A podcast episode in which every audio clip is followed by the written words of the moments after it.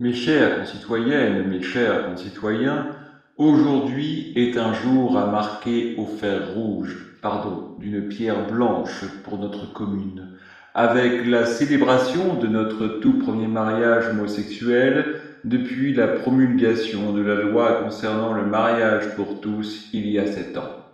Une grande première, car nous n'avons jamais caché notre soutien sans faille à la manif pour tous.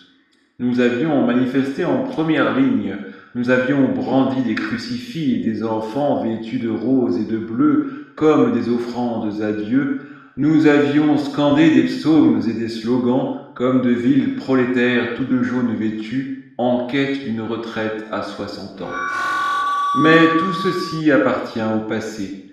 Même si j'ai, par précaution, demandé à la police municipale de protéger la mairie en cas d'une insurrection qui, à ma grande surprise, n'est pas survenue. Je dois d'ailleurs moi-même faire mon mea culpa, surtout en la présence de Patrice et Dominique, que je vais unir dès à présent, en leur rappelant toutefois que de nos jours, un mariage sur deux se solde par un divorce.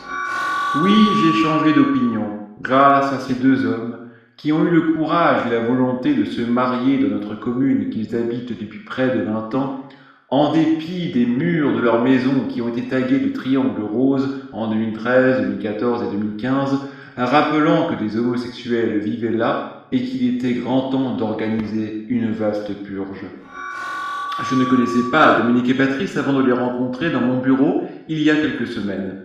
Comme vous le savez, mes chères concitoyennes, mes chers concitoyens, j'ai pour habitude de vouloir marier mes habitants chéris en leur faisant un petit discours personnalisé.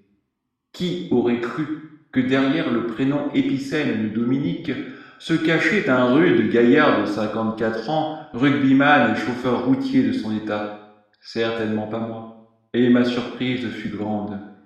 D'ordinaire, j'ai pour habitude d'accueillir de bons catholiques, jeunes, vierges et pratiquants, qui ont hâte de fonder une grande famille.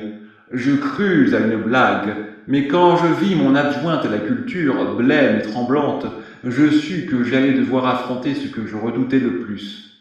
J'allais marier deux hommes, pour ne pas subir une fatwa sur les réseaux sociaux et me faire vilipender par monsieur le député socialiste de son État. J'ai donc pris mon mal en patience, sans mauvais jeu de mots, et accepté d'écouter leur histoire. Et j'ai beaucoup appris.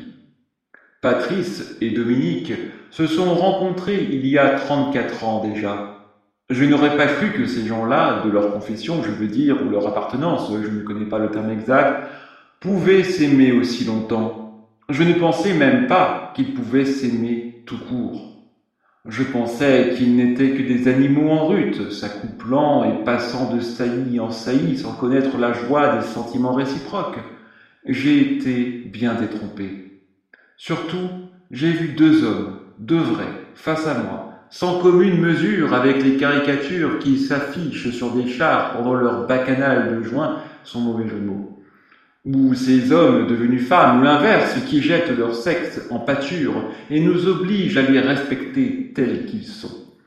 Non, Dominique et Patrice sont des hommes musclés, bien bâtis, avec une voix grave et tous les attributs d'une virilité qui fait plaisir à voir. De plus, ils préfèrent rester tranquillement chez eux dimanche soir plutôt que de se tortiller dans tous les sens dans des backrooms à demi vêtus de cuir ou avec des harnais, comme au Sling Bar, à seulement 20 km d'ici, et où les consommations sont beaucoup trop onéreuses.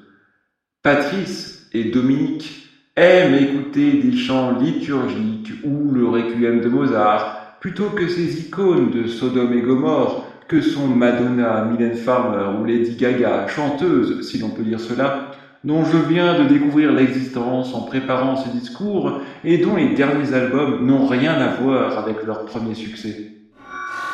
Surtout, j'ai été soulagé de constater que Patrice et Dominique avaient dépassé l'âge de vouloir louer un ventre pour y faire naître un enfant qui vivrait malheureux, sans aucun repère maternel et avec la crainte constante qu'on abuse de lui.